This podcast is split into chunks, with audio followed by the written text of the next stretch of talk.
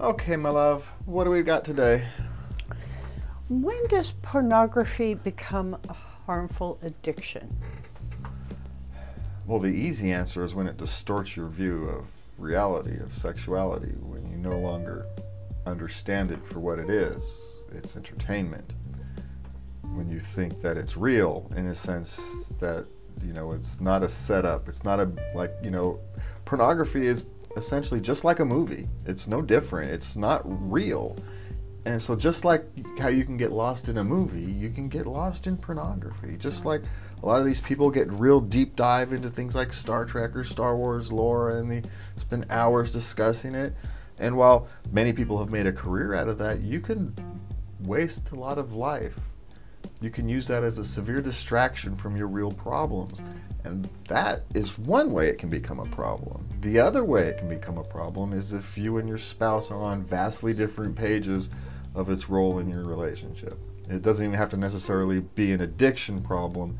It can just be a problem that you and your spouse have a, or you and your partner have a vastly different view of its role or lack their role.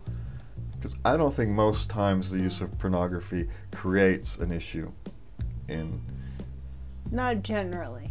it's something else has created the use where pornography becomes Well, when I was younger, it was an issue. I took it personally.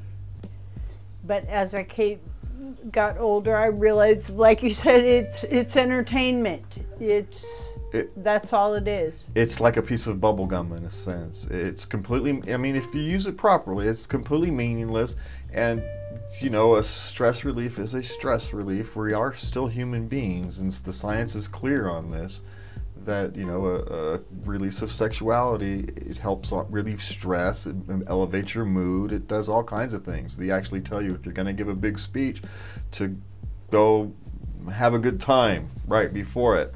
You know, Ah. entertain yourself right you know well not right before it but before you go because it elevates your mood it makes you feel more powerful it makes you feel more confident. And so it has its uses. It's just like anything else if it becomes more than it's supposed to be. Some couples use it to enhance their lifestyle enhance their their sexuality. Maybe they've got a drop in mood and so they use they use pornography to help instigate I understand. Yes. instigate the, the mood. And so there's, you know, it's one of these things, there's no simple answer. The answer goes back to what works right for you. So the question is, you have to look in the mirror and say, is this really working? Is it controlling some part of my life? Is it negatively affecting my life? Or is it just kind of there? Or is it helping? Uh, like anything else, if it's become a negative drag on your life, then it's time to do something about it. And that's your daily dose of love.